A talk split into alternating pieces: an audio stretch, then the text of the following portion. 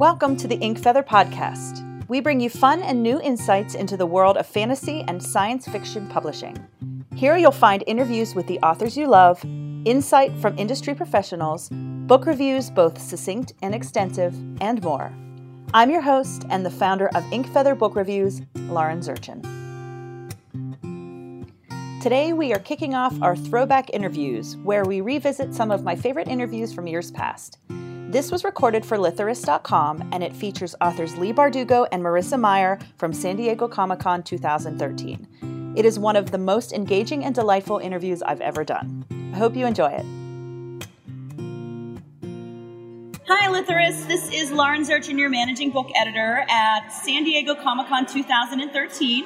And I am here with two awesome ladies, New York Times bestsellers, whose series I have talked about and I'm really excited to share. We're going to do a dual interview. So I'm here with Marissa Meyer and Leigh Bardugo. Ladies, say hi. Hi. Hello. So for those who are listening, um, I'll let you do a little quick spill, you know, tell us what the names of your books are and give a really quick summary of what, what the series are about. So, Marissa, you can start first. Okay, uh, so I'm Marissa Meyer. I'm the author of The Lunar Chronicles, uh, which currently consists of Cinder, which is a science fiction retelling of Cinderella, retold as if Cinder, uh, Cinderella were a teenage girl who's part human or part machine, uh, which is called a cyborg. Book two, Scarlet, came out last February, and it is my Little Red Riding Hood retelling in which Little Red Riding Hood is a spaceship pilot trying to find her missing grandmother with the help of a city street fighter called Wolf. Uh, book three will be out next February. It's called Cress, and that one's my Rapunzel retelling. I'm very excited for all these books. Hello, this is Leigh Bardugo. Um, I, I, should say I'm a huge fan of Cinder and Scarlet, and I'm super excited about Cress for reasons we will discuss later. but um, uh, I am the author of Shadow and Bone and Siege and Storm, the first two books in the Grisha trilogy. They're, uh, it's a fantasy series set in a world inspired by Tsarist Russia about a country that's been torn into by a swath of darkness um, called the Shadowfold, and about a girl, Alina Starkov. Um, she is a, a, nothing and a no one until her regiment is attacked, and she reveals a power that puts her on a collision course with the most powerful forces in the kingdom.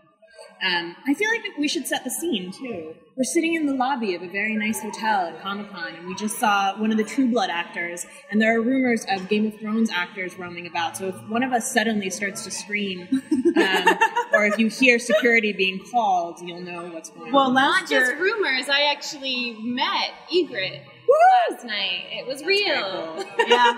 last year I did an interview and uh, R2D2 randomly rolled through in the middle and we were like, all right. So Comic Con people, anything can happen. It's crazy up in here. Okay. So we're going to kind of touch on the general themes. I wanted to get these two together because not only am I big fans of their books, but I liked that even though their books are very different and very fresh and unique feeling, there are some interesting kind of themes that that their stories share. And so one of the main ones is the folk fairy tale, the taking of an old idea and giving it a new rework. Talk to us about uh, you know your experience with doing that and you know pros and cons to that. You know, do you think that's something that should be done more in the world? Like, is it something that's been overdone and you feel like you hit it at the right time? I mean, both of you are kind of, you know, folk is one and fairy tale is kind of the other, but it's still the same kind of idea. Yeah, I, I don't think it can be overdone um, just because, you know, these stories have been around for hundreds, in some cases thousands of years, and yet the fact that we continue to see these retellings uh, and you continue to see creators doing very new, interesting things with them, I think says, you know, they're, they're archetypal stories that have burrowed their way into our culture, into our subconscious, and I don't think that's ever going to be old. Um, and so I, I, love seeing what creators do, taking these these stories that we're all so familiar with, and yet giving them really new, interesting twists. Um, and I think that's really fascinating. You know, as a as a writer, but also as a reader, I enjoy seeing you know all the different things you can do. And I think for me as a reader, like that's one of the the sort of like delicious perks of reading a retelling is sort of piecing together the way that the author chose to introduce these kind of um, old archetypes into the story and these old symbols into the story. Um, I, you know, my books are not retellings. They're um, uh, there's certainly a, a, heavy influence of uh, folklore uh, in the world, but most of the folk tales um, within the story come just sort of my from my brain pan.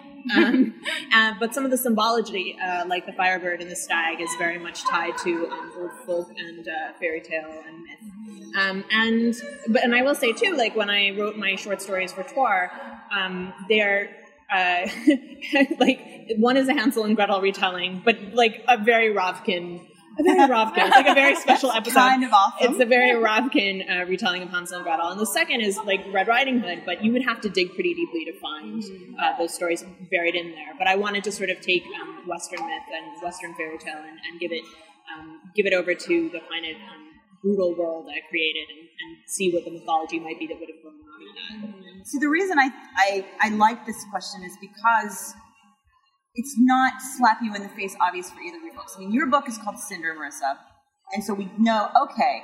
But I, I, I kind of was like, oh, there it is. There's these few little bits. Mean, it was so original. And yours too, like you're saying, there's these old elements, and you can, and you read them, you're kind of going, okay, this feels familiar to me. But you know, it's able to present the information in a fresh way that you know if anything might spark interest in these old tales and, and bring them to new life so. i think for me there's also the goal and i think it's true for like anytime you're building a, a new world you want to give the sense that it's been there for a long time you know you mm. want to have the idea that these places have their own mythologies and that they have their own cultures and they have this sense of um, of, of a much broader world than the story you're telling within it yeah and I think with storytelling, and, and obviously I knew that I was retelling these classic stories. Um, and so, you know, it's up to the, the creator to choose well, what are the iconic things that I want to include from this tale?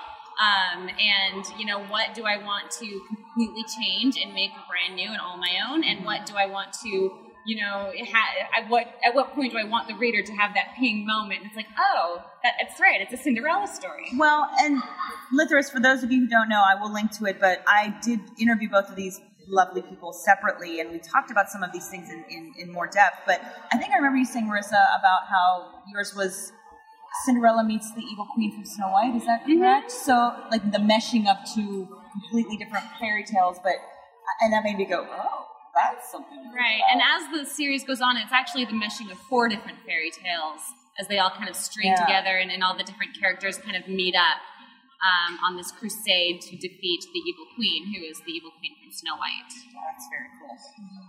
Okay, so kind of delving into the protagonists, um, you both have these awesome women who um, how did you? Marissa emailed me. She was saying that you know these strong female protagonists who start out undervalued, and I, that that actually resonated with me very strongly because it's very true uh, for both of your stories. They they you know they have somewhat humble beginnings in different ways, um, depending. Well, you have different. You know, Marissa's got a couple things going on in her series, but um, you know we we have these beautiful women who are strong and have to kind of grow and that has to emerge as the story goes. How was it trying to create a world and create a series that allowed them the growth they need and still made them complex characters and still fit the, the themes that you were trying to carry, but needing them to be their own individual voices. Does that, does that make sense? I mean, that was kind of like 10 things at once. Yeah, and, and I actually awesome? I can't take credit for the suggestion of that topic because I've heard Leigh speak about her book um, a number of times, and which is a good thing. I love Leigh, and I Please love her. put me out of my misery.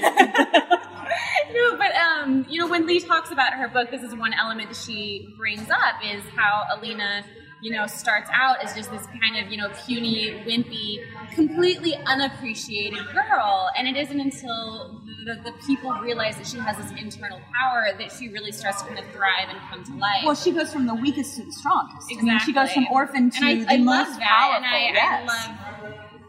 It's yeah. funny you should mention this, um, because I was just writing a, a blog post um, that touched on the idea of fairy tale retellings. And one of the things I was hmm. talking about is um, the way that the fairy godmother archetype is disappearing from our retellings, that the idea of the mentor is no longer trustworthy.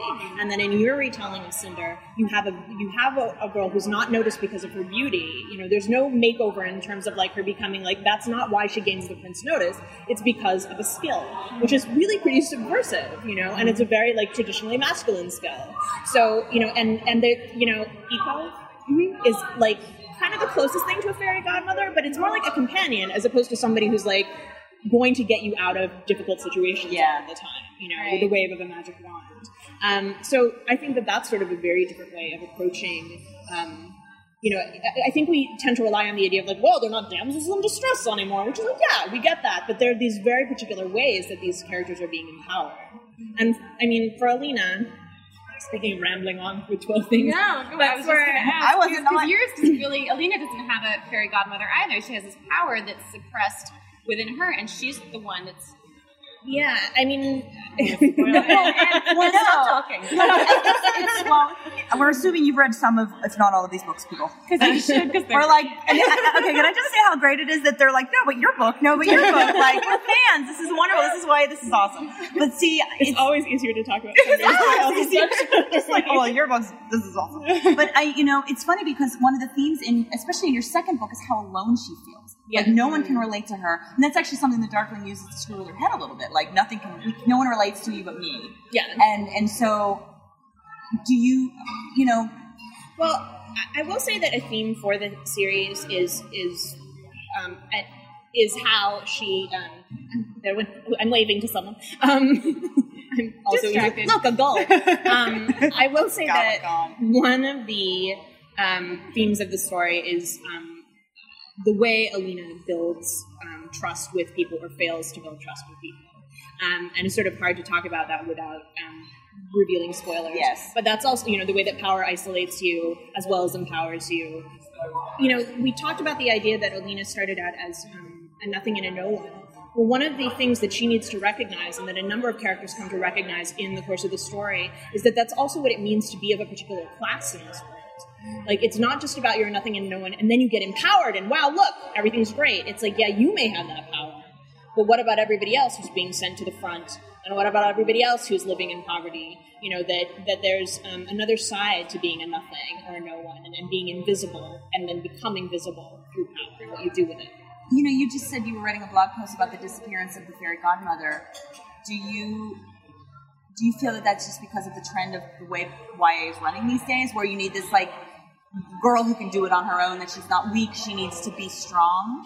Um, I think there's actually sort of a, a, a deeper thing going on, and I wrote about it in terms of like the classic makeover versus um, the way that we're seeing makeovers evolve, like how um, you know that actually in fairy tale the idea, the most subversive element of a fairy tale is the idea that um, beauty trumps class, which is a lie. Back in the day, in this kind of you know this cod medieval world, and, and in the Victorian world, and, and and you know France of the 18th century when these things were being codified, she said letting her geek streak show. Yes, um, go, but go. when these things were happening, um, you know, the class trumped all. And then you enter a world where then then beauty overtakes that, you know, and that is that's nonsense. If you're beautiful, you don't necessarily want to catch the eye of a king or a nobleman. Like that could, and you're not going to end up a princess. You know, you might, if you're lucky, end up a mistress, but you're not going to end up. You know, it, it's it, that was sort of one of the great lies of the fairy tale, and so I think we've seen. It is a great point. Thank you. Um, Love you. Every so often I walk into it. But um, there's, uh, so I think that the idea of what the makeover does and what it can do for you, now we live in a society where classes have become more compressed. And where, in fact, actually, you know, there are, you know, though they are few and far between, but there are stories of people who go to Hollywood and become stars and where beauty actually can trump class.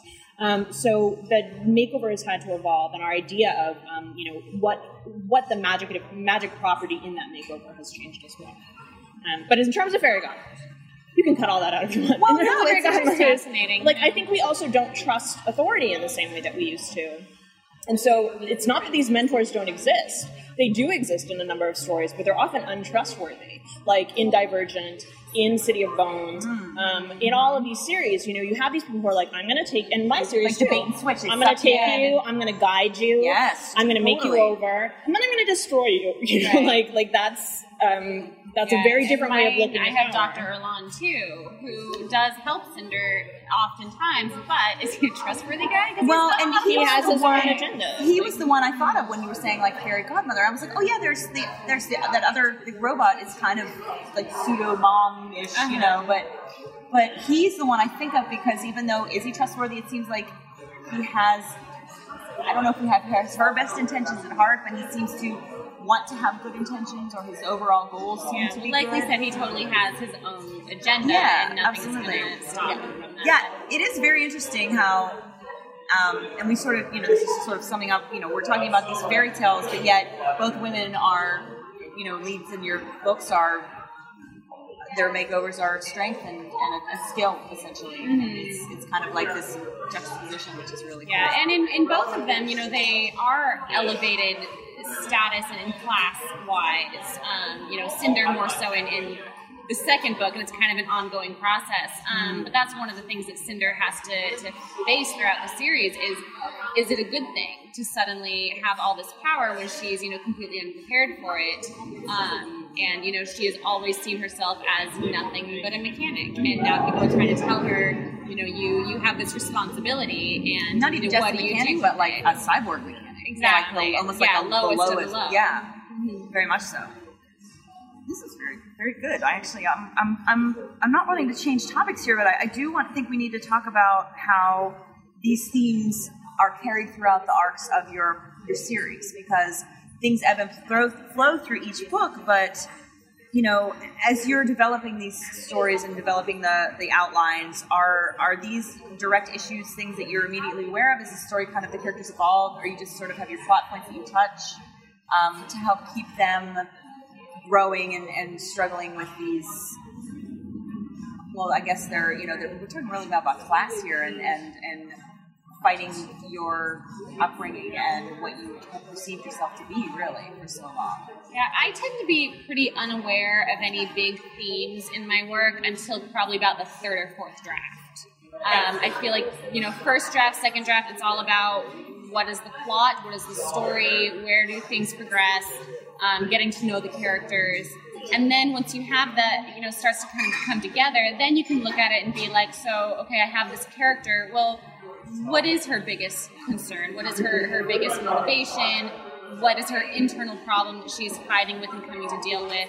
Um, and, and so then at that point, once I can start looking at those things and figuring out what exactly have I written here, then I might start thinking consciously, okay, well, how do we bring that out more? in Flesh it out. Yeah, I'm, I'm in the same boat. Like, I think that there are things that work their way in without you realizing them. Um, and then sometimes I'll step back and be like, wow, that was spectacularly obvious. Like, like I didn't realize I was being that blatant about it. But at the same But- time, every now and then I'll have a moment because I get that too. But sometimes I'll have a moment like, "Wow, this is super profound! Like I had no idea." You weren't even trying to be You're like, wow, I'm so awesome I'm right now. So deep. Um, I, I think I, I sort of see the themes uh, more broadly when, when I'm able to step back from the work, and, and after, and, and I think the, the process of writing a draft really is one of um, getting the beats there and getting the emotional beats there. I think I don't. Um, I think for me that that you know it, everything always comes back to um, how I really legitimately feel the character would react to a situation. Um, and sometimes, you know, I may have a plot point that I've had in that outline for over a year, and uh, and the character's like that. No, like Yeah. that's that's not legit. That that this this reaction would never take place. This isn't. You're going to have to find another way to get from A to B. Um, and and I think you just have to be open to that. I think readers really are sensitive to moments when something feels forced in that way, um, and and it is for me at least. If I'm reading, I find that insane making. You know, like if somebody's been one particular character and all of a sudden they switch gears. Well, you're just like, what the heck? Who is yeah. this person? Or where somebody's been very smart and they suddenly dumb down, or when somebody's been dumb and all of a sudden they're like, Right. "Oh, MacGyver? fantastic revelation. And Yeah. you know, as soon as you start losing the reader's trust in that, then it's really hard to get it back. Um, agreed, agreed. Okay, so we're going to end on one final question. We have these lovely, rakish men. Yes, Thank you. That are just I delicious. prefer the term roguish. Oh my goodness. I mean, come on. I knew we had to Lovable go rogues. there. Okay, so in this corner, we have Marissa Thorne, who is just delicious. I won't even lie. Thank you. And in the other corner, we have Lise Sturmhond. Yes, so we do. How? How? Uh, now, we're gonna. So, who would win a drinking and or gambling contest between these beautiful people?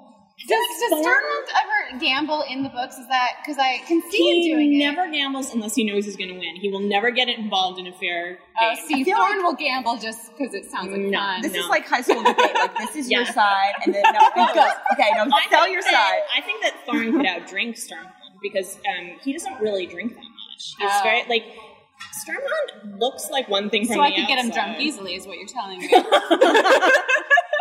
Captain, show me your You do realize your, your husband is sitting like five feet away from us. I had to right let now. Dan go on about Ygritte all day. okay, fair enough. Fair enough. Um, yeah, I, all I can say is So you're saying your character's a sissy. He doesn't gamble and he doesn't drink. no. I'm saying my character is smart and he doesn't get involved in a fight he can't win, Ah, and he yeah. doesn't fight Thorne- fair. I mean, I don't think he's a sissy, but Thorne doesn't like, have that. Thorne, No, he's, he's he's, not- ready to go. Sturmhond isn't reckless. He's Well, he, he's he's like shoot first, ask questions later. Exactly, Thorne is very yeah. much. No. Sturmhond looks like um, is uh, does a hell of a job pretending um, to be more brash than he is, but he's um, he's Really very always- calculating. He is incredibly calculating. Like this guy knows the game like five steps ahead. So And he would be studying Thorne, kind of trying to figure him out. Yep. They'd be having Yeah. fun and on the surface, but So I kind think of. Thorne, Thorne would, would be totally having a, a- an awesome time, and then Sturmhond would be like, "That's your wallet." but I just feel that the essential part is that they be in the same room and that Marissa and I are there. I think that sounds like a I feel like- delightful. Well, let me just tell you right now, Marissa's posture, her leg is crossed and her hand is kind of on her chin, and I could just see these two kind of sitting in the corner watching these characters kind of be like, a well, bottle of wine. Yes. You're like, oh, do go on. like, you charming, charming lass. just gonna observe this in the making. I, oh my gosh. I'm gonna throw this house party. This is gonna be Yes. awesome. Yeah. We could write a crossover Apparently with fan Thorne's fiction. wallet. Molly is Molly's gesturing that she wants to be on the guest list. Molly has works with her publisher, and she's sitting here going, "Yeah, she's nodding over there." Clearly, a good, plan, question. good. Yeah. All right, guys, we're out of time, um, but I just wanted to say thanks to these guys for sitting down with me and talking plot and fairy tales and beautiful men. and you have to read their series if you have not. Um, you know, I've said this a million times. I read a lot. Very few catches me these days, and both of their series have blown me away. I cannot speak highly, more highly about them than I than anything I say. I don't even know what I'm saying. I love them. I'm tripping over Sounds myself because I'm like they're speechless. they're good. Okay, so um, Marissa, Leigh, thank you. This was really fun. Thank you so much. It's Great to be here. All right, and this is Lauren signing out from San Diego Comic Con 2013. Bye.